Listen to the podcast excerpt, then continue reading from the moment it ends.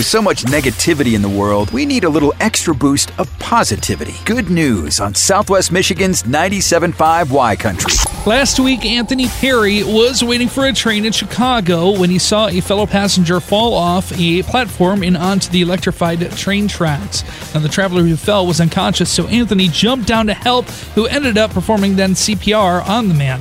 Videos of Anthony's heroic act went viral and caught the attention of Early Walker, a community activist who actually was inspired to help Anthony out and surprising Anthony with his very own car, a 2009 Audi A8. Anthony's bravery impacted the life of the man who fell on the tracks and probably saved his life, but Anthony's life was also impacted by the gift of the car from a very thoughtful stranger as Anthony's daily commute from his home to his job will be cut from over an hour to around 30 minutes. Even though you don't do good things in hopes or expectations of getting something in return, it does seem that two lives were changed that day. That's another way to make good news. If you have a good news story, email it to Matt at 975ycountry.com. Brought to you by Bud Distributing, helping you always have the right beverage on hand for anyone stopping by or last minute invites to a friend's. Hey, Bud, remember to drink responsibly. Good news with the Matt Malone Morning Show on 975 Y Country.